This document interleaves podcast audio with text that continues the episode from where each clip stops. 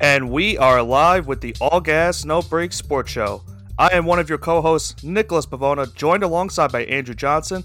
Andrew, the holidays have just passed us, but some teams got some nice Christmas gifts this past weekend. A lot of crazy finishes, some games that, you know, didn't seem up to par that we expected, but a lot of crazy, wild endings. And we just got breaking news a couple minutes ago about a, a uh, coach that just got fired. So we'll get into that a little bit later on the show. But Andrew, how was your Christmas? Oh, it was fantastic. Uh, always have a great Christmas. Christmas Eve is usually my bigger day. Uh, family comes over. We host Christmas Eve, so it's nice. Everyone gets together. Christmas Day a little bit more slow, but always nice. So, how about yourself? Well, other than the Giants game this past Saturday, Christmas Eve was not a uh, bad day for myself. Christmas was a great occasion as always. You know, anytime you get to spend you know time with the family, it's always a great time.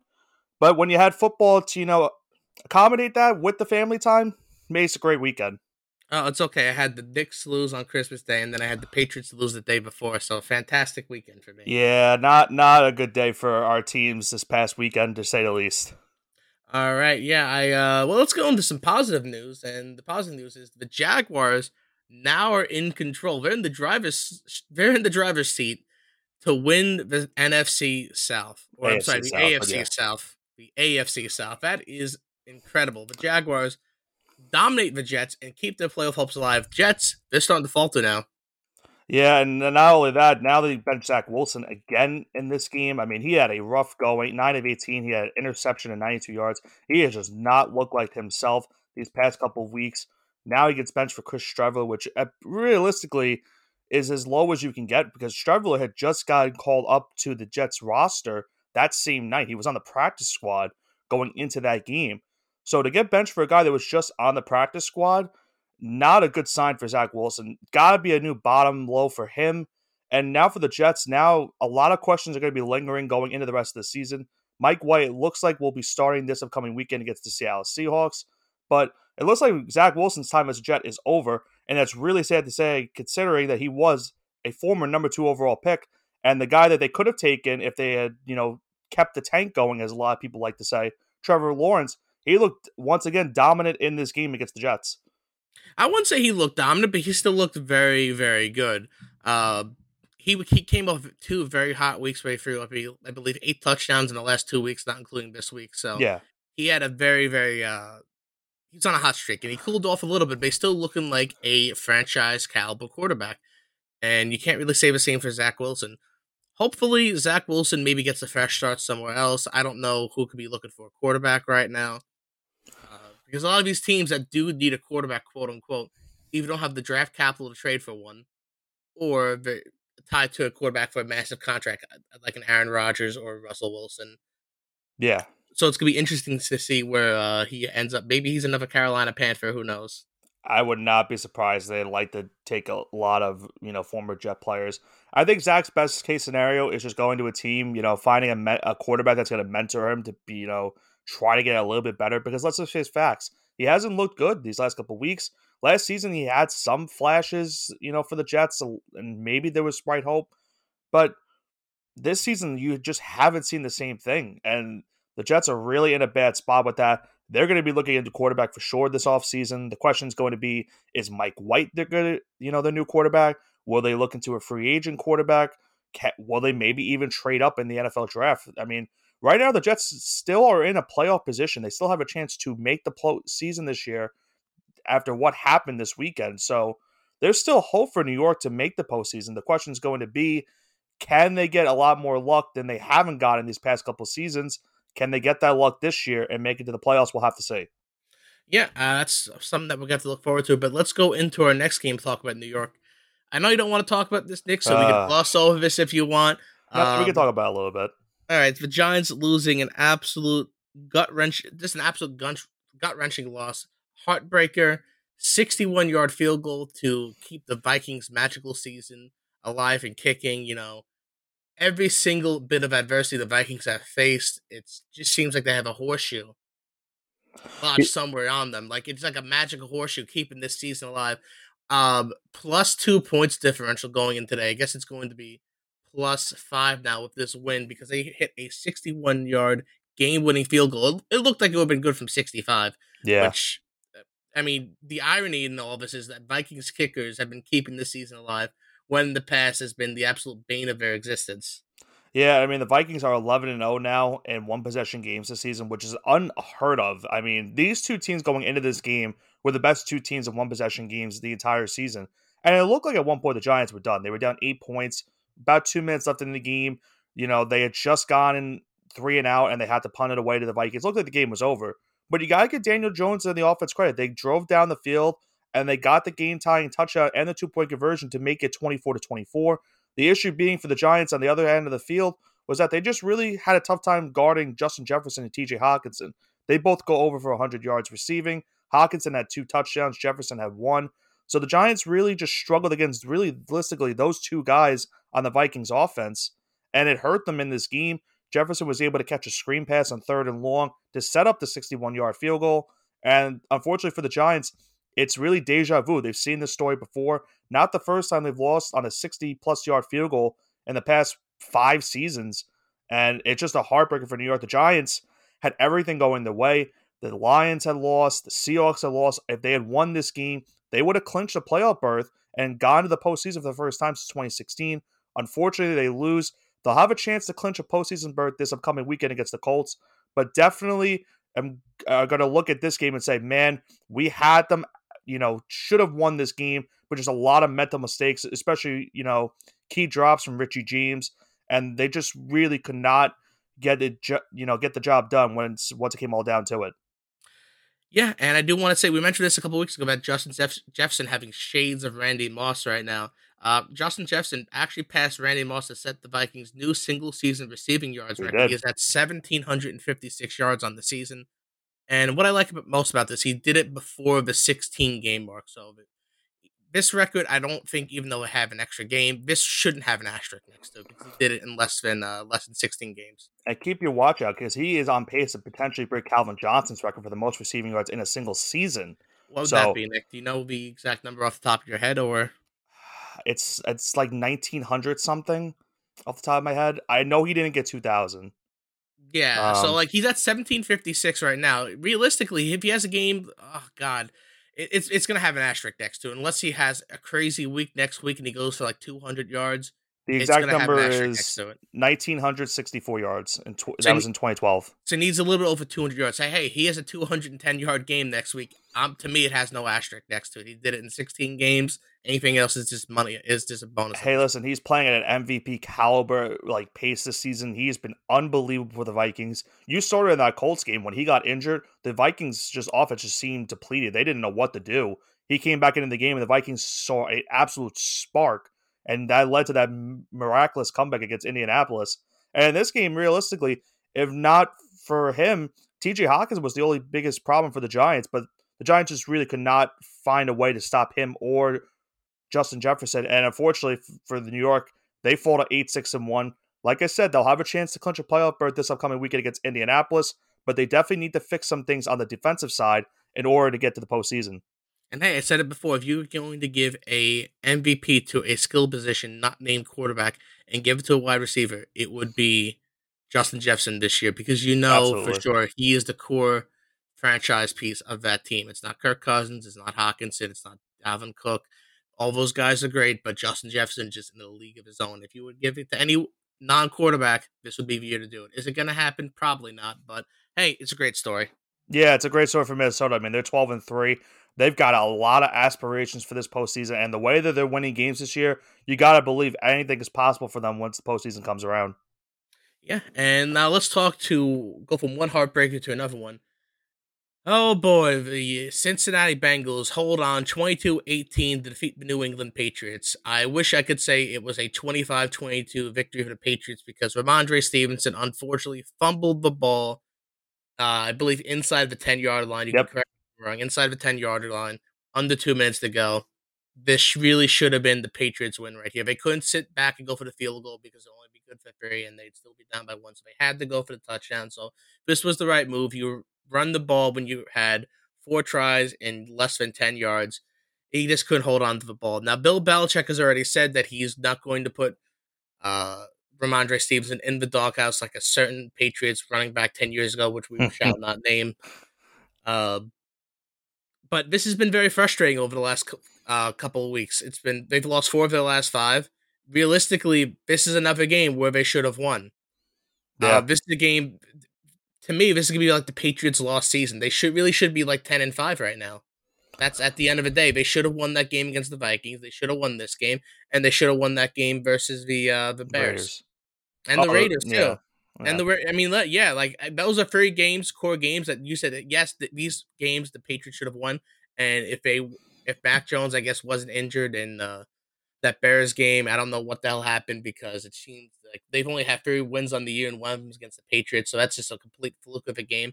To me, for, you pick any three of those four games, and the Patriots should have ten wins right now. But we can't really live in this alternative reality. But I think one of the main problems with the Patriots, it's the offensive coordinator at this point because Mac Jones, he, it's like a tale of two halves every single time.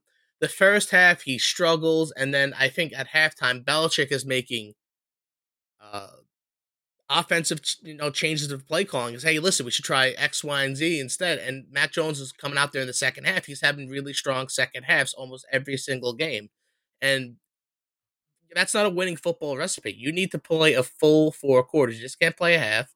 You have to play a full four quarters. And the Patriots just haven't been doing that on offense. On defense, it's they've been phenomenal the entire year. Really can't really complain. They've had a couple games where they've had lapses, but overall that defense has been outstanding this year. The uh, defense gets all the credit, but they're only playing really maybe two quarters a game on offense, and you can't win games like that.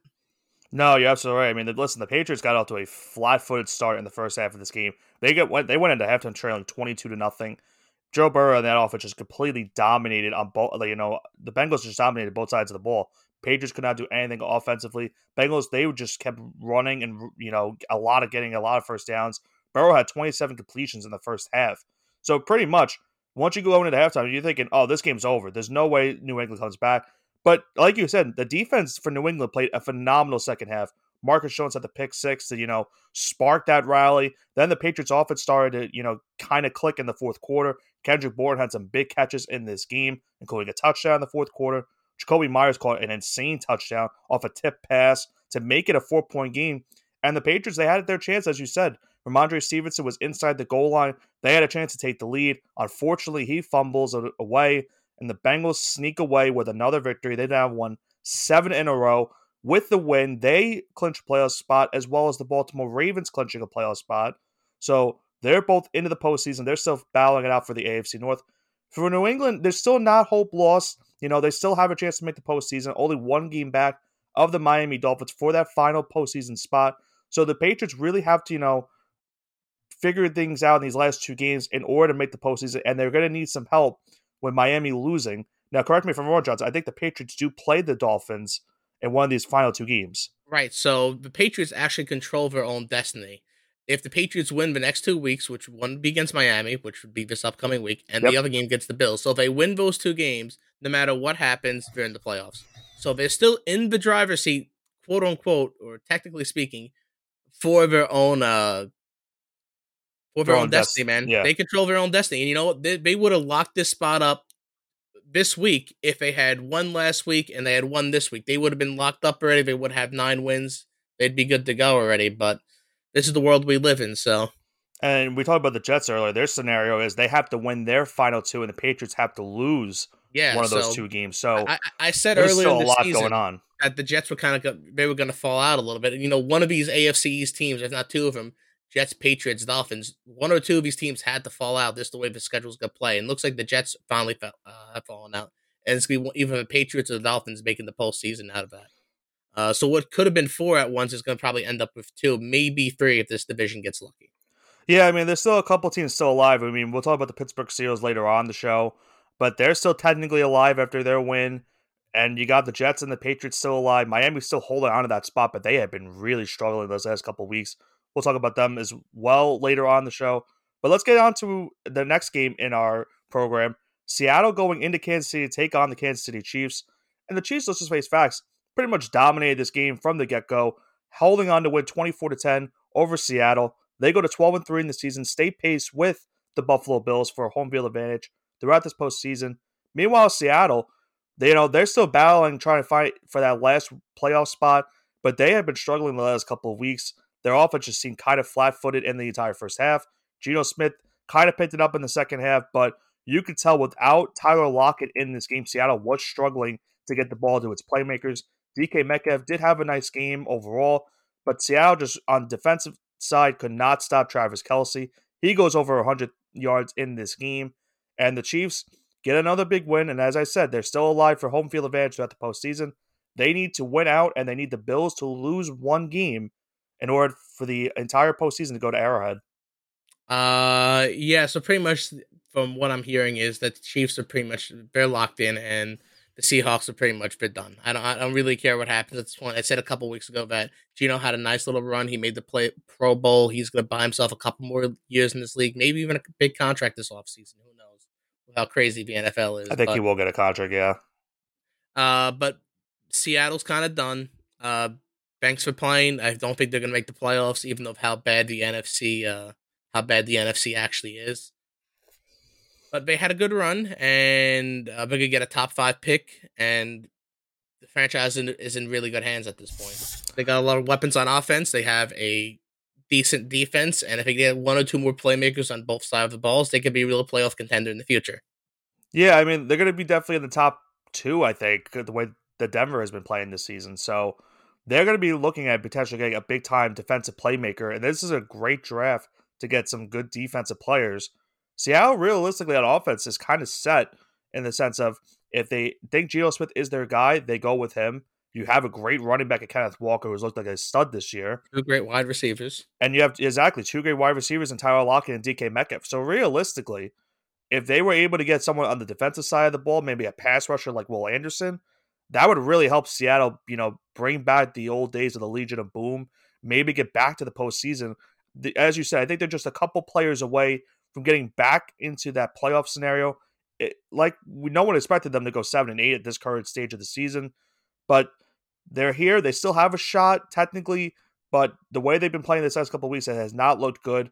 They have the Jets this upcoming weekend, so you know Geno Smith's going to want to go out and show out in this game. So we'll have to see what happens. But Johnson, I got to bring up this next game, and it wasn't really a big time game per se. It's embarrassing. It's kind of a snooze fest, but it has big playoff scenarios with the Houston Texans upsetting the Tennessee Titans on the road 19 to 14. And this is a big loss for Tennessee because now their losing streak continues. And now they fall to second place in the AFC South. We alluded to it earlier that the Jaguars are now in first place. Well, thanks to their win against the Jets and now the Texans win against the Titans, the Jags are in first, the Titans are in second, and now the Titans, they need to keep pace with Jacksonville because realistically, no matter what, these two teams are going to be playing for the AFC South Division title in Week 18 in Jacksonville. So if the Titans don't start figuring it out sooner rather than later, they're going to be in a whole lot of trouble, and it could well, maybe they, lead they to some to, They, need to bring. They need to beat Jacksonville no matter what. No matter what yeah. the outcomes of this week, they need to beat Jacksonville. That is hundred percent. If they want to catch up, they have to beat Jacksonville. If they could. I think if they split this week, meaning I think if Titans lose or Titans win this week and Jacksonville loses, they still need to beat Jacksonville to get into that. Absolutely, yes. The Jaguars so have the tiebreaker. Yeah, so this is you know this is horrific for them. Uh, so realistically, if the Titans need to win two in a row when they're getting off this huge losing streak now, who's the most responsible for this? Does Mike is Mike Vrabel's seat a little bit hotter? I'm not saying he's going to get fi- uh, fired because of this, but uh, start to warm up a little bit. The the obvious answer, Titan fans will tell you this: it's Todd Downing, their offensive coordinator. He just hasn't called good game plans for the Titans all season. And you have to remember, Ryan Tannehill had ankle surgery, so he did not play in this game. He most likely would not play the rest of the year. So Malik Willis played this game, and he did not look great in this game. He threw two interceptions, didn't have 100 yards passing. So the Titans are in a really bad spot right now, and they need to figure it out, as you said, soon because they got a big game this upcoming Thursday with the Dallas Cowboys. And then in week 18, no matter what happens this week, it's going to be for the AFC South Division title. So if they don't figure it out in the next two weeks, they're definitely going to miss the playoffs, and it's definitely going to lead to some firings in the staff. Now, would Vrabel be one of those guys? Maybe because they've had a lot of you know good success the previous years, and it's been either you know la- you know like last year they were the t- the best record in the AFC and they lose immediately to the Cincinnati Bengals. So it's going to be a conversation to say the least about Mike Vrabel. I don't think he gets fired, but it's definitely a conversation to have. All right, now let's talk about another team that they're on pretty much their third string quarterback right now, and they just keep winning game after game after game. This is the difference between good coaching and bad coaching, right? If you can devise a game plan, you have the right playmakers and defense and offense around you. Quarterback isn't as important, still the most important position in the game of football, but it's worth a little bit less when you have such good coaching. That's the uh, that's the San Francisco 49ers getting a huge win versus the Commanders. Uh, that defense was so dominant that Taylor Heinicke, I think his uh, Cinderella story is over, and Carson Wentz was back in uniform uh, on the field for the Commanders this uh, this past weekend for a 37-20 loss, and I believe that is eight in a row or nine in a row now for the Niners, which is insane considering they lost two quarterbacks during that stretch. I mean, yeah, you gotta give the Niners some credit. They have been on an absolute roll. They are on. They're really heating up the perfect time of the season. They've now won eight in a row, as you said, eleven and four on the season. They still you know, they've already clinched their spot in the postseason with the NFC West title. For the Commanders, like you said, now they're in a situation where who do you start this upcoming weekend and your next game? You know, Taylor Heinicke the last two weeks has not looked that great. He has made some really costly, you know, d- mistakes, and it's hurt the Commanders in the end of the game. Carson Wentz finally made his return. He looked pretty good in short time, but there's still a lot of issues going on for Washington. They still hold the last spot in the NFC playoffs at the current moment, but with the teams like the Lions and the Seahawks still technically alive and you know right behind them, they need to win at least one of these games. And let's not forget the Green Bay Packers; they're starting to also get into the playoff conversation once again. So there's a lot of teams, you know, right behind Washington. It's going to put a lot of pressure on them these next two weeks to try to at least win one of those games to make the postseason. Yeah, I said that Green Bay was one of those teams to watch out for, but I highly doubted it. I thought they would lose the Dolphins. I, I did think they would cover, so I got at least half of that right. But yeah, Commanders really need to step it up, or they're going to get left behind. It seems like at this point, the Giants are almost a lock to make the playoffs. Almost, yeah. almost, almost. I mean, you'd have to have a lot go wrong. I mean, even though they lost this week, they had a lot. Giants about to lose out. That's that, That's the only. That's the only situation. They would have to lose out, and, and someone else would have to win out, if I'm not mistaken. That would be the yeah. The Packers, I think, would be that team. Yeah, and they would also jump the Commanders in that time, uh, yep. that time span too. So a lot would have to go wrong for New York to uh to actually lose that spot. But Washington is looking more and more likely every day that they're going to lose that spot. Yeah, I mean, like I said, Washington needs to figure it out. They have the game with the Browns this coming weekend, and the question is going to be who starts at quarterback. Ron Rivera has not alluded to who will be the quarterback. It looks like it's going to be Carson Wentz again. So that's going to be a decision for Washington. And it's really, you know, a big time decision because with these last two games, they need to make the postseason considering all the stuff that has gone on, you know, in the front office with Dan Snyder. It would be a kind of, you know, a distraction from all the stuff that, that's happening off the field to get into the postseason if they were able to do it. But this loss and the you know benching of Heinicke doesn't look good for this team at the current moment. Can they bounce back against Cleveland this upcoming Sunday? We'll have to see. Yeah, and let's talk about them Cowboys, right? We got to talk about them. We do. Uh, we do. Huge, huge win for over the Eagles. Still keeps them in the hunt for the NFC title, NFC East title. Highly doubt they get it, but still keeps them in the hunt about as close a game as I as I said. I said I'd take Cowboys minus five. The final score was 40-34. Man, what looked like a terrible, terrible start to this game between the interception and going down early for the Cowboys. It, it turns out Mike McCarthy kind of can game plan, right? Maybe, maybe not, probably uh, not, but it was a mix of you know the Cowboys' offense. Once they went down ten nothing, they started to get into a you know a groove on the offensive side of the field, which was great for them because you saw CeeDee Lamb have, have some big catches. Cowboys defense in this game, let's just face facts, they struggled a lot. They did get two interceptions off of Gardner Minshew, but AJ Brown, and DeVonta Smith absolutely torched that secondary. So that's going to be a concern for Dallas throughout, throughout the rest, you know, the rest of the season if they're going to win the NFC East title. But when you have, you know, some good time playmakers on the offensive side like CeeDee Lamb, Ezekiel Elliott, Tony Pollard, they still have a chance to do anything in this postseason. They're going to be a dangerous team no matter what. And We'll have to see what happens in the next two weeks for Dallas if they're going to win the NFC's title. There's still a report that you know Jalen Hurts maybe could start this coming weekend for the Eagles. There's also reports that he might just sit out one more week just to get healthy for the postseason. And for Dallas, I mean, there's still hope, but a lot would need to happen if they're going to win the NFC East and get home field potentially throughout the playoffs. I mean, that would be kind of insane. They're at 11 4 right now, so the Eagles would have to lose out and they'd have to win out at this point. So, yep. I'm going to so I'm gonna say it's chalk, but never say never, never, especially with the luck of the uh, the Cowboys, at least in non playoff games. In regular season, the Cowboys could always look amazing, but when it comes down to the time for the playoffs, they kind of mm, yeah, they have, choke, but uh, they have their moments they have their moments, as uh, we'll put it nicely. But uh, again, pretty, pretty uh, big game this weekend in the NFC East. The NFC East has looked like the, unironically, the best division in football this season. We thought that maybe go to the AFC West. Uh, but the NFC East has been from top to bottom uh, a hell of a division. This game was kind of showing the best of it on offense and defense. It was a high scoring game, but the defense was there on both sides of the ball, so don't let that fool you. Yeah, eh, eh, the score score you know board doesn't look like it on the, on the sense, but both these teams got some big time defensive plays when needed at the most. They're gonna need you know these defenses to pick it up the next two weeks. Obviously, for the Eagles, they just need to win one game and they have the NFC East title wrapped up and pretty much have postseason throughout the playoffs wrapped up. And for the Cowboys, they just need to you know pray for the Eagles' demise and the Minnesota Vikings are also in that scenario where they need the Eagles to lose out and they need to win out if they're going to be having home field advantage throughout the playoffs. So we'll have to say.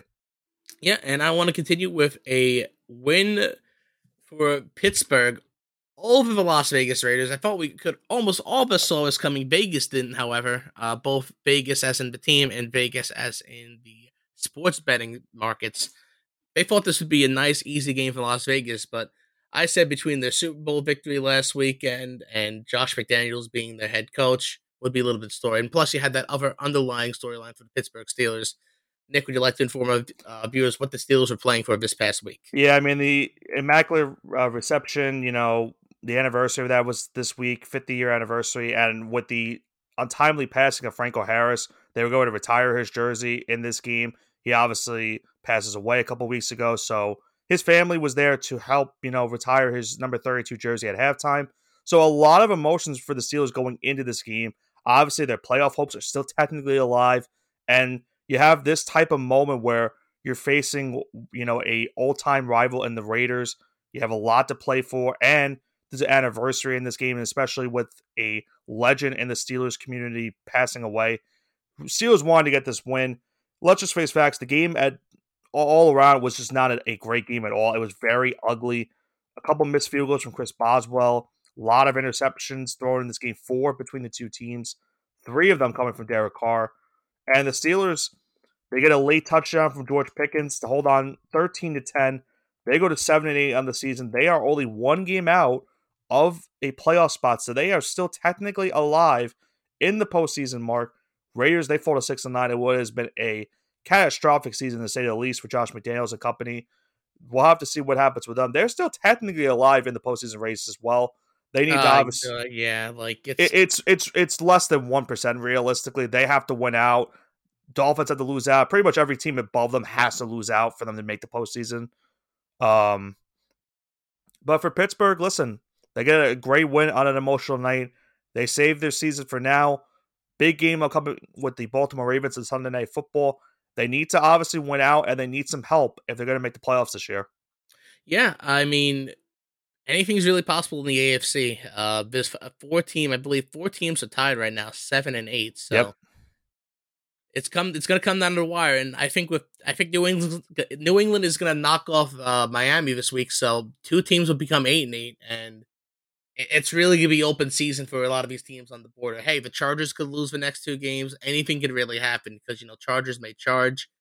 Uh, we'll see that later tonight in the Monday night game between the Colts and the uh, and the Chargers. But big time win for the Steelers at keeping Tomlin's winning streak alive too. They need they need to win out now to make sure he's never had a season below 500. If I'm yep. uh, if I'm not mistaken. So you're right. A, a, lot still on the line for the Steelers. They're not playing for anything. They're not playing for a draft pick. They're playing for a playoff spot and to keep their coaches uh coach's streak intact.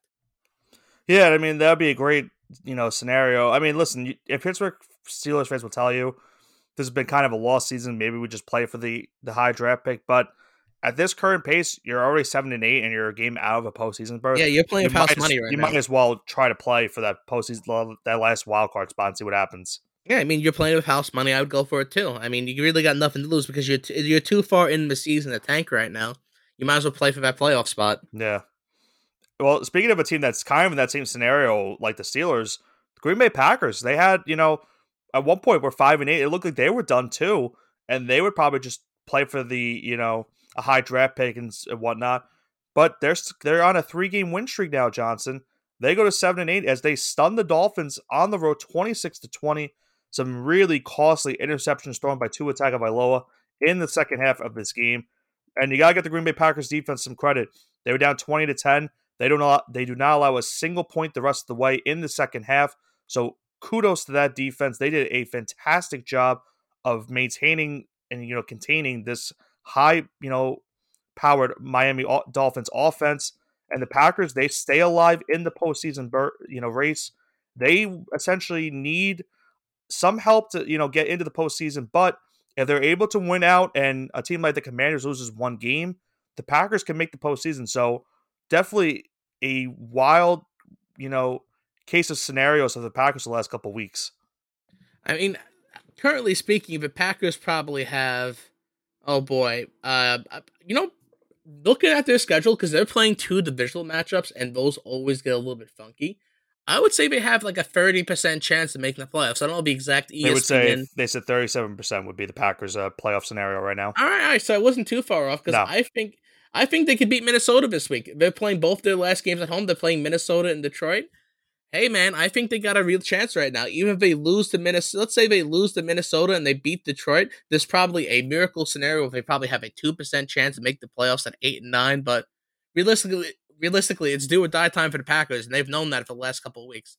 Uh, I don't know what's happening down in Miami. Um, they're still technically in control of their own destiny because if they beat the Patriots this week, they're pretty much a lock for the playoffs.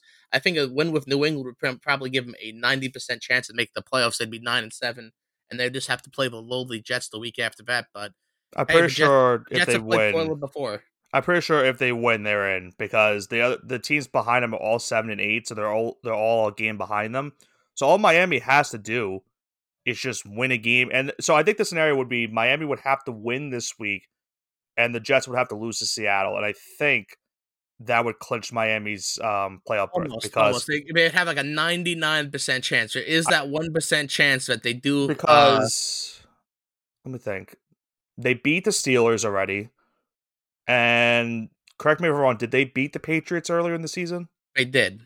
So they realistically they have the tiebreak. If they beat the Patriots and the Jets lose to the Seattle Seahawks this week, the Dolphins are in. That has to be their playoff scenario for this week.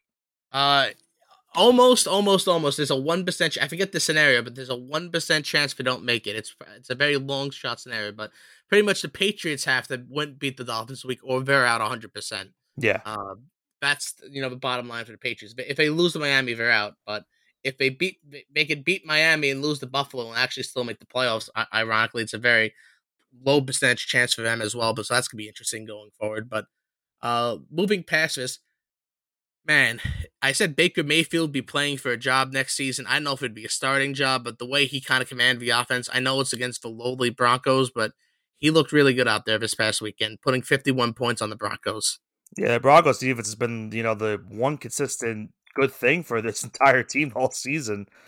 And they just looked absolutely terrible in this game. You said Baker Mayfield. You got to give him props. I'm not the biggest Baker Mayfield fan, but he played a heck of a game 24 28, 230, two touchdowns. Let's not forget Cam Akers as well. He had 118 yards and three rushing touchdowns. If you started him in your fantasy league this week, you probably are in your fantasy football, you know, championship game this for this upcoming weekend. So congrats to you. But for the Rams, they put up 51 points. Denver just having an absolutely abysmal season, and we kind of, you know, alluded to this earlier on. A big time coaching decision was made because of this game. Nathaniel Hackett has been fired by the Denver Broncos after a 4 and 11 start to the season. In a season in which Denver had so many aspirations, it looked like they were finally going to end that playoff drought. They have not been to the playoffs since they won Super Bowl 50. That is going to continue this season. And now for next season, we'll have to see who their new head coach will be. But whoever it is is going to have a rough time trying to fix what has been a really bad offensive season for Denver. Now, you judge a head coach based off of their team. So, what I mean by that is what there's two halves to every team. Obviously, there's the offense and there's defense, and uh, you judge a head coach based off their specialty and how the team's doing. For example, we know Bill Belichick is a good head coach because he's a defensive guy, and no matter the season, uh, barring we've, we've had some pretty bad defensive seasons, but he had excellent offensive seasons. But let's say it's a bad team right now, like this Patriots team, you classify as painfully mediocre, right, Nick?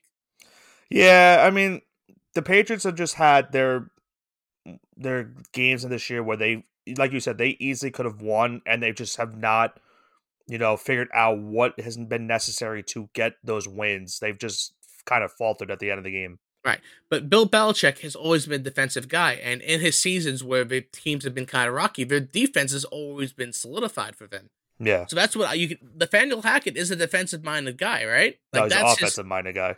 He's an offensive minded guy. Yeah, because he was the he was uh, Aaron Rodgers' uh, offensive coordinator for the past couple years when Aaron Rodgers won, yeah, I mean, won so, the MVP. So, so, I'm glad you've uh, I'm glad you actually clarified for that. So the point I'm trying to make is the biggest struggle for the Broncos this year has been their offense. Yeah. Yes. Even yeah. though the defense this game wasn't that great, but the biggest struggle for the Broncos this year has been their offense. Russell Wilson, I think, has 12 touchdowns passing on the season. And when you're an offensive minded guy, your offense has to be good at the end of the day. If you're a defensive minded guy, let's say like a uh, like a Bill Belichick, your defense has to be good. Like Todd Bowles, you can say how bad Todd Bowles is this season because the offense is good, but at the end of the day, the Buccaneers' defense is still pretty good. Correct yeah. me if I'm wrong. Nick. No, they're, they're, so, the defense has kept them in most of the games. It's going to keep them, you know, in position to win the postseason if they're going to have it. So this may be a hot take. It's not really. I would say the Buccaneers' struggles aren't really Todd Bowles' problems because, or Todd Bowles' faults, more of a so offense coordinator because Todd Bowles is a defensive guy at the, at the end of the day, where Hackett's an offensive guy. When your offense hasn't been reducing all year, that's a kind of like that's an indication on you. That's an. Uh, I mean, uh yeah, they can't score 16 points in a game. That that's that's been their problem all season. That game against the Cardinals, I think was the maybe their first or second time all season in which they scored at least over 14 points in a game. And that has been the problem. And when you have a game like this against the Rams where you can't even score over 14 points and you give up 50 to a Rams team that's been, let's just face facts, they've been horrible this season. I mean, that that was the final straw for Denver. They had no other choice but to fire Hackett. You heard the rumors that they were probably leaning to doing this to begin with, but once this game happened, there there was no other alternative for the Broncos, and now we'll have to see who their new head coach is going to be. But the Broncos again are going to have a lot of you know fans that are saying, "Listen, this team can still do things with the roster that we have, but can you fix Russell Wilson?" That's going to be the biggest you know problem for Denver going into next season. I mean, Denver itself, they probably have five or six games where they've had ten or eleven points or less than that yeah. let's say 11 or less. I remember they had an 11-10 victory over the Niners earlier in the year, which is one of the weirdest scores of all time. But yeah, the, the, that's that's besides the point. Uh, but at the end of the day, that's this is a reflection on him. The offensive struggles, and he's an offensive guy. That's it's him. You got Russell Wilson, even though he may be a little cooked. You still have good wide receivers. I know Courtland Sutton's had his injury problems. I know uh, Jerry Jeudy also has his, his injury problems, but you got to figure it out at the end of the day. And he joins a very exclusive club over the last couple of years of coaches only to make it one year. Uh, the last guy to be christened by this was a, uh, a certain football legend or college football legend uh, who coached the Jags last year, Urban Meyer. So uh, he's in he's in company of Urban not Meyer, big. which is usually a good thing, but not in this scenario. Yeah, not in this scenario. And I'm looking at Denver's schedule. I mean, I think I've counted six or seven times they've gone over 14 points. And even when they do that, they still lose those games. So they have just been it's been a horrible offensive been, season for this team. You can count seven or eight times that the Broncos have failed to score more than 14 points. Yeah, they, their points for this season, they are points four. So how many points they're averaging per game is 15 and a half. That is horrendous. It's the worst scoring offense in the National Football League. This is probably one of the lowest scoring offenses in 20 years. It's very possible, yeah. Yeah, just absolutely terrible. But uh let's go recap the game with Buccaneers keeping their playoff hopes alive. Hmm. with Tom Brady defeating the Cardinals in overtime. This really shouldn't even been a game. No. Tom Brady got picked off a couple times. He had a touchdown that was overturned. And then right after that, he almost gets in the end zone again, and that's overturned. So this is in reality, this should have been a game where he won by about 12 points, 14 points. Yeah, probably two touchdowns. Yeah, like it really should have been a game, but it became a game, it went into overtime. Ryan Succop did his job hitting multiple field goals on the day. And the Buccaneers' offensive problems continue to uh they continue to be uh, persistent. Like they keep on struggling week in and week out. Uh Tom Brady and the Buccaneers only scoring about 17.4 points per game. That's the lowest drop off from a uh, team. So, so for reference, last year they were scoring about 30 and a half points a game. So that's a 13 point drop off just in between years. Uh, I think by any modern NFL team. So they've had a huge, huge deficit on offense last year, and it's not all tied to Gronkowski too. Like you can't say, "Oh, guy Gronk left and this is it." No, this is uh, their offensive line just been very injured this season. That has yeah, really it, hurt this offense. It's a mix of their offensive line and uh, the coaching change as well. Yeah, Bruce Arians is an offensive minded guy, and then you lose him, and you bring in a defensive defensive minded coach in Todd Bowles. And let's be like, like you said, it's not all Todd Bowles' fault. Tom Brady has definitely had you know, some really big time mistakes this season, which has hurt the Buccaneers. But their one constant all season has been their defense. It's kept them in games. It kept them in this game realistically, even though the Cardinals won their third string quarterback, at Trace McSorley. And Tampa Bay, as you said, they keep their hopes alive. And this would have been bad. If they had lost this game, the Carolina Panthers, they would have controlled their own destiny for the rest of the postseason, for the rest of the regular season, I should say. But with the win, Tampa Bay stays in first place. They play the Panthers this coming weekend. That most likely will be for the NFC South division title. So Tampa Bay, if they win that game, they clinch. If they lose that game, they're in a bad situation where they need Carolina to lose and they have to win their final game in order to stay one game ahead of them in the NFC South. But Tampa Bay, they need their defense to just keep playing the way it's playing. And if they do, then maybe you see the old Tampa Bay Buccaneers of you know, the last two years where maybe their offense will get a spark here and there. Eh, we'll have to see, but now Nick, they've got to fix something. This screams to me Tom Brady Super Bowl, and I'm gonna say why. Let's say they make the playoffs, right? They're obviously the four seed, right? Mm. So they're gonna host. Uh, right now, right now they would ho- the they would be hosting the Cowboys, and we all know how the Cowboys perform in the postseason. That is true. So they'd be facing the Dallas Cowboys. Then they'd go to Philadelphia. Remember, remember what happened in Week One with these two teams? Dallas, got absolutely manhandled yeah. by the Buccaneers. Yeah, they did, and we thought the Buccaneers business as usual and the Cowboys business as usual, but it's been kind of shoe on the other foot right now. So they'd go for the Cowboys, and they'd go to Philadelphia for round two. It'd be the one four seed, right? Yeah, and then potentially they'd either face uh, the Minnesota Vikings or the San Francisco 49ers, assuming the higher seeds win. Well, as long this as has, they, as long as they play Tom better than Brady the first Super time against San Francisco, yeah, you're not wrong. It has it, this the playoff. I'm not saying they're going to make the Super Bowl, but if they do make it to the postseason, I wouldn't be surprised. I wouldn't be surprised either because I've seen, you know, even we, we talked about the Denver Broncos making Super Bowl 50. They kind of had the same scenario where T- Peyton Manning was on his last legs and their defense just carried them to winning the Super Bowl. I couldn't, I wouldn't be surprised if the same thing happens in this situation with Tom Brady. Um, but you never know. The way the NFC playoffs are constructed right now, there's still a good chance Tampa Bay could come out of the NFC and make the Super Bowl, which really disgusts me because Tampa Bay's just been not that great of a team this season. Yeah, I mean, this has Tom Brady Super Bowl.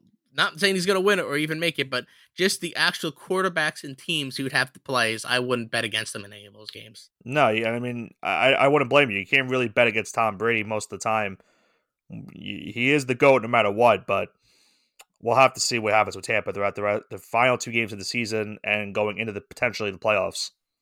Okay, so let's go to our favorite part now, the NFL preview. Uh, what we mean by preview is we give you the picks, what we like for the week, and what we don't like, and we're gonna pick over under money line uh, parlays, whatever we please today. Uh, as of right now, I'm eight and two as of last week, which is a really good. You're about 500, Nick, depending on this Chargers game. Yeah, which way it goes. So 500, like like I said, if you can go 500 some weeks and go one game or two games about 500 uh, other weeks, which you tend to do, you tend to either go like five and five or five and six, and then a week before that you'll go like seven and five. So if you can be, if you can do that throughout the the entire year. That's fantastic. I'm eight and two. I'm having a hot week, but I also had a bad week of three and five and three and six before that, and five and four, uh, five and four before that. So, like I said, this is all cyclical, but I think as of right now, we're all four or five games above 500 for the year, which are pretty good when we're given straight 50 50 picks like over unders and uh, and spreads. Yeah.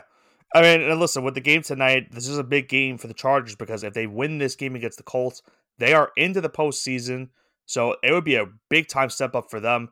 If they lose, then it potentially, you know, creates some drama in the AFC playoffs because it would allow a lot of teams behind them to still jump them. Chargers just need to win and they're in. And for the Colts, listen, they're they're already out of the postseason, and they're at a quarterback change once again. Now they're starting Nick Foles, the former Super Bowl MVP. So the Colts are just in a tumultuous season as well. They could play spoiler in tonight's game against the Chargers. When we picked this game, we both took the Chargers minus four. Johnson, are we? Cha- are you going to change your pick?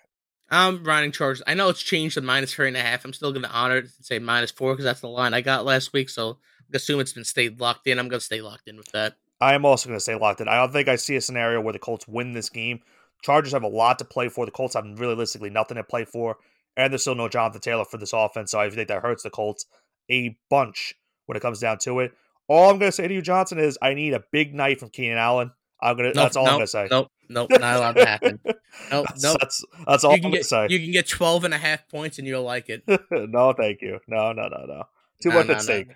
Nope, nope. I need to get the championship in your league and Sean's league. I need to have an opportunity to play for two championships this year, not just one. Yeah, but I'm playing great. I'm playing Grayson in the league with Keenan Allen, so I, How I many need points do you need to beat I need 17, I think. No offense, I hope Grayson wins. Oh, that's that's disgraceful. well, you know disgraceful. what? I, I need a win, man. Disgraceful. Because you know, I don't want a universe where I win, I, I you, but you beat me and you lose to Grayson. Because you know, he either needs to get zero year. points or he needs to get twenty five points. There's no, there's no in between, Nick. if there's one good thing about the Colts this the, this season, their past defense hasn't been that terrible. So that's the thing that does concern me going into this game. And I really could be concerned that Mike Williams gets most of the receptions instead of Keenan Allen. So we'll have to see. But I'm, Hey, I'm could be- going to be the biggest supporter of Keenan Allen tonight. It could be Joshua Palmer for all we know too. It could, Hopefully, yeah, I wrong. hope he has a great game. I hope he gets like 250 yards. Hope he has like a career, a career game.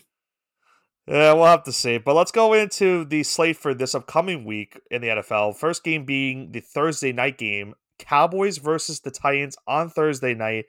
These two teams are at a you know big you know they're on different courses. Titans are on a bad losing streak. The Cowboys just came off a big time win against the Eagles. Current line for this game as of Monday: Cowboys minus nine and a half. The over under forty two and a half. Johnson, what is your pick for this game? Cowboys minus nine and a half. I have no faith in the Titans. I think they're gonna lay an egg. Yeah, I think I, I I might go. I think I have to go Cowboys minus nine and a half too. I I that's so many points, but with the way the Titans are playing right now, it's just been really, really, really bad for them, and they need to figure it out sooner rather than later. I just don't think it gets they get it done this week. Yeah, no, I agree with you. Okay, and now uh we have some kind of interesting games going down here too. Uh Colts versus the Giants. Now, this is going to be an interesting game. Uh, a lot on Stein, uh, a lot on the line for the uh, for New York Football Giants. As if they win this, they're pretty much in the playoffs. They guarantee a playoff spot if they win.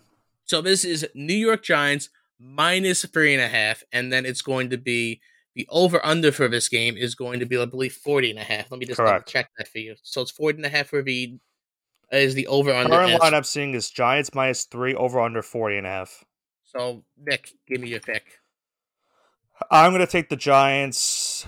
Now the question is, do I want to go straight with the money line or the th- minus three? I think I'll play it safe and just take money line because I don't know about the points. The Giants played really well last week against the Vikings. They should have won that game, but they just had a lot of you know costly mistakes at the end of the game where the Richie James drops a tough interception by Daniel Jones. I think this is a perfect game for them. You know, you're facing a Colts team that's got realistically nothing to play for, but they could play spoiler in this game. I just think the Giants defense is just going to be just enough to pull off the win and finally get to this team into the postseason. So give me the Giants money line. Okay, so you think the Giants are going to be the unsung heroes and give New York fans a reason to cheer this postseason? For my own sanity, I hope so. Okay, I'm going to say, ooh, ooh, this is tough. I'm gonna say Giants minus three. I think they're gonna cover, and I think they're to win too. I don't trust the Colts. I don't like the Colts. Jeff Saturday sucks, and I think this is your ticket to actually getting in this. I, I think that's this is gonna be the difference between you guys getting into the playoffs and not getting into the playoffs. So I bet that the Giants would make the playoffs after that hot start. So I'm gonna stick with it, and I don't think you'll beat the Eagles next week. So this is a do or die scenario uh, for Daboll, for the Giants, uh, for Wink Martindale uh, Daniel Jones, et cetera, et cetera. So I think the Giants lock in the pick. Giants minus three. Okay. All right. So the next game we have up are Panthers at Buccaneers. All right. So Carolina Panthers on the road. Buccaneers uh, minus three favorites at home. Uh, over unders at 39. Nick, give me your thoughts. I mean, the the first time these two teams played, it was all Carolina on, and you know Tampa Bay just they had so many bad mistakes in this in that game against the Panthers. And let's not forget the Panthers are coming off a game against the Lions in which they ran for over 250 yards as a team. So that's got to be a scary stat. But they're basically a different type of team this week in Tampa Bay, which they are able to stop the run a lot in their games. I think, unfortunately, I think it's just too much for the Panthers to overcome. I think Tampa Bay is going to win this game outright. They get the win, and they're going to clinch the NFC South this week and move on to the postseason for potentially Tom Brady's last playoff run. So this would be a clincher of this game. This would be the clincher. The only the the the Buccaneers have a one game lead over Carolina and the Saints. The Saints have already lost both of their games to the Buccaneers, and the Panthers are the only team right now behind them that have beaten the Buccaneers. So if Carolina wins, they're into first place, and they have essentially, you know, they have the tiebreaker, so they would control their own destiny going into the final week of the season. Tampa Bay wins this game, they clinch the division no matter what. Okay, so you're taking Buccaneers minus three or money line or? Um, I'll go minus three. I'll go minus three. Okay, so I'm actually going to say the same exact thing if you. I think that since it's a do or die, uh, kind of a do or die game for Tom Brady. I mean, he has the opportunity to actually uh, I don't want to say to falter a little bit, but I think he'll beat the Panthers at home. He'll clinch the playoff spot and maybe lose the next week. And I think he'll be what he's what six and seven and eight right now. They're seven and eight right now. They'd be five hundred with the win. So seven eight right now. So I said that seven and nine pride no longer exists, but eight and nine pride tr- certainly could be a thing. So I, I just, think that they'll win this week and they'll lose the next week. Yeah, so I, I just don't want to see a team under five hundred make the postseason again. But it's very possible the Buccaneers or the Panthers maybe even make do let that happen. But then again, it could also happen in the AFC South. The South divisions have just been absolutely terrible this year. Oh no, hundred percent, I agree with you. So, uh, with that being said, we have the Browns on the road going to Washington Commanders. So going into that terrible, terrible stadium. Yep. Uh, Browns on the road. So it's Washington two and a half point favorites at home. So that's Washington minus two and a half over unders at 40 and a half. Nick, give me your thoughts. I'm taking the Browns money line. Wow. Okay, I like it. I, I don't like where the Commanders are playing right now, and I the way that their quarterback situation is being handled. I don't think it's a good scenario for them.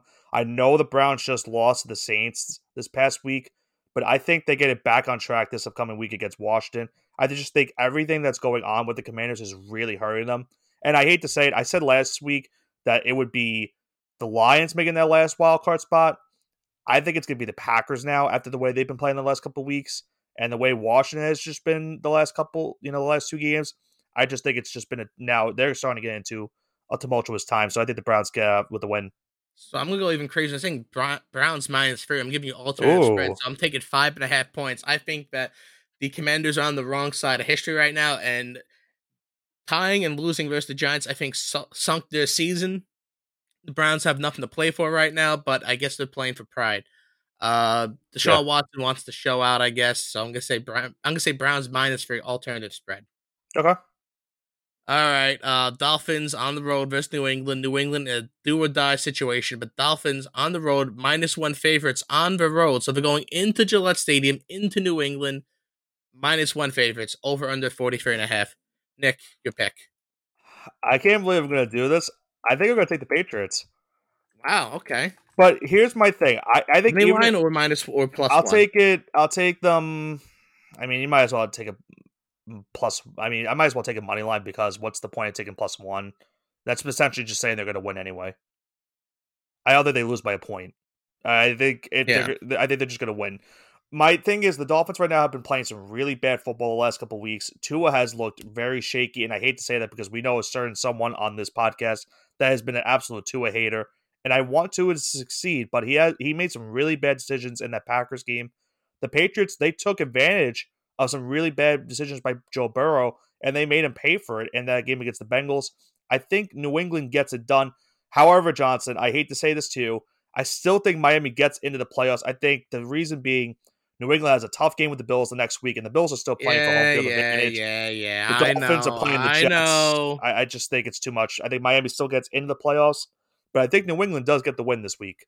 I'm gonna agree with you. I'm saying Patriots money line. I won't bet against my team. I said if they didn't beat the Bengals, they weren't gonna make the playoffs, and so I think the playoff hope- hopes are gone. Prove me wrong, Bill Belichick. I'm taking you this week. I'm still gonna take you the week after that, but I'm taking Patriots money line. The Dolphins aren't that good. They're spiraling, and I don't think the New England's gonna lose five out of six. I, I don't think that's gonna happen. I think four out of five is extreme enough, and I don't think they're gonna lose five out of six. So that's my logic behind that. Okay. And now we have the New York Jets, J E T S, Jets, Jets, Jets on the road going into Seattle. Jets two and a half point favorites because they're starting Mike White this week at quarterback on the road, over under 43 and a half. Uh, I'm going to go first. I'm not even going to take uh, the Jets, nor am I going to take the uh, Seahawks. I'm taking the under because God help these teams on offense right now. I don't blame you. I think the offense will get a little bit of a spark from the Jets when you get Mike White in there because their offense looked pretty solid when Mike White was in there. Um, Seattle's offense hasn't didn't look good against the Chiefs this past week. Obviously, you can tell they're missing Tyler Lockett a lot. This is a tough game for Seattle because li- listen, they're still battling for the playoff spot, but so are the Jets. They, both teams cannot afford to lose this game. Essentially, if you lose, you're pretty much done. You win, you still have a shot. I think I'm going to take the Jets on the road. So, so you thinking I think, I think, I'm just and a gonna take a, I think I'm just gonna take a money line. I think I'm just gonna take it straight. I think the I think getting Mike White's gonna help them a lot. I know I think Geno's gonna ball out in this game. I think he's gonna try to do as much as he can because it's his former team.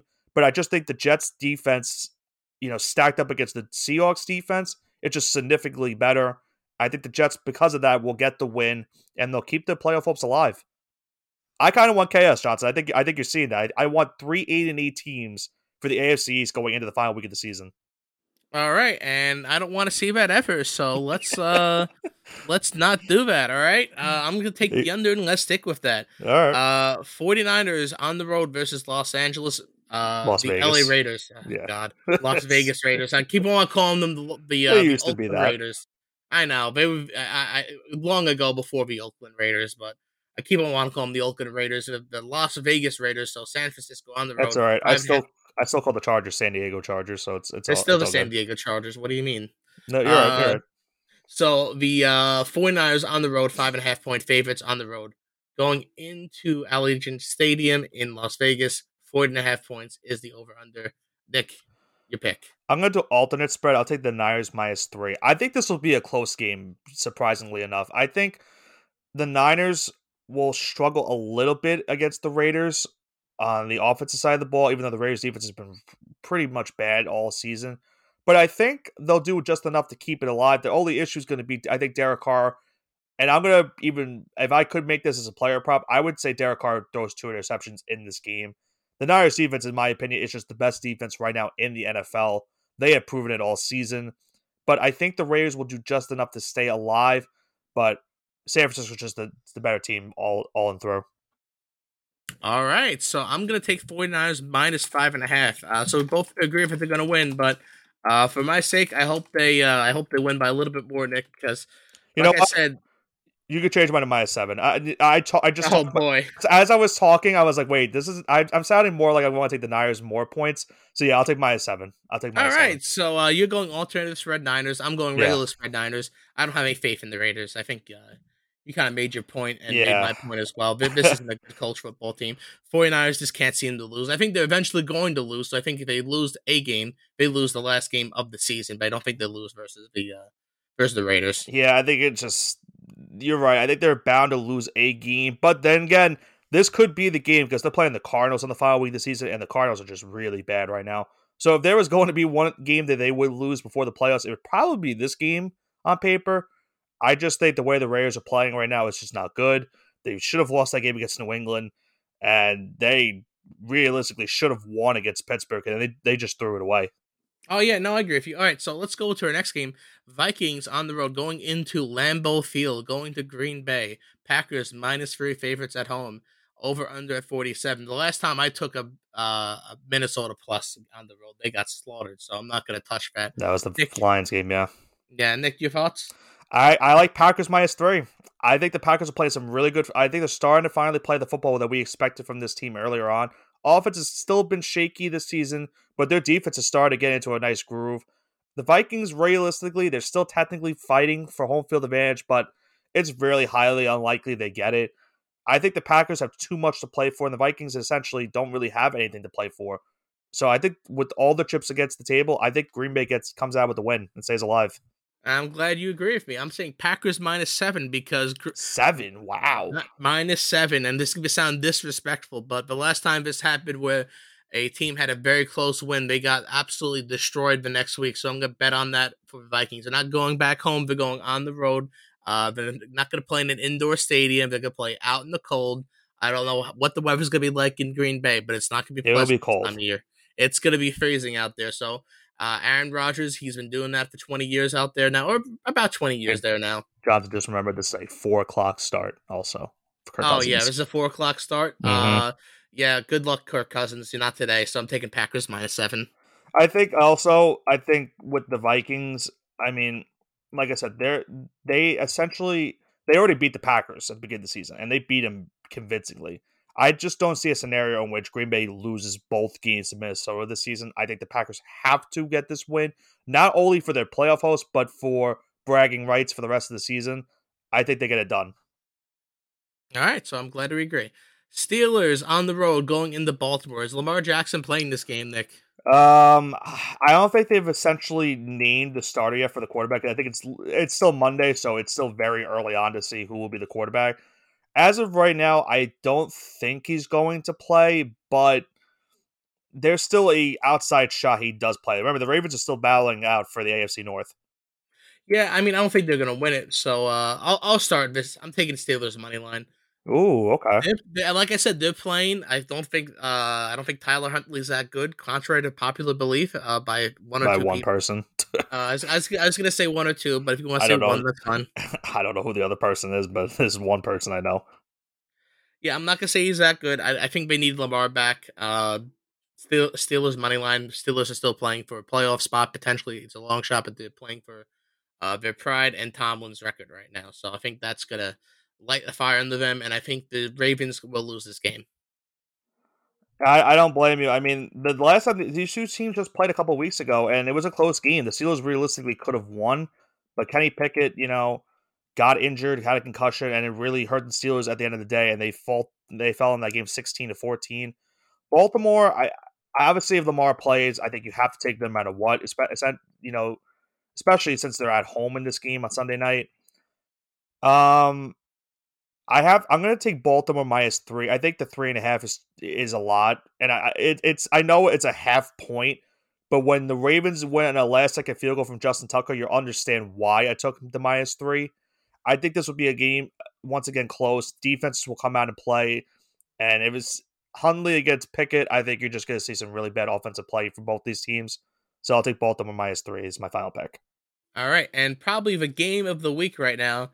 Cincinnati Bengals are going to be at home, but uh, the away team, Buffalo Bills, and the way they travel, it's really not an away game for them. So Yeah. Buffalo Bills on the road going into Cincinnati. Bills minus one favorites on the road, over under at 49 and a half.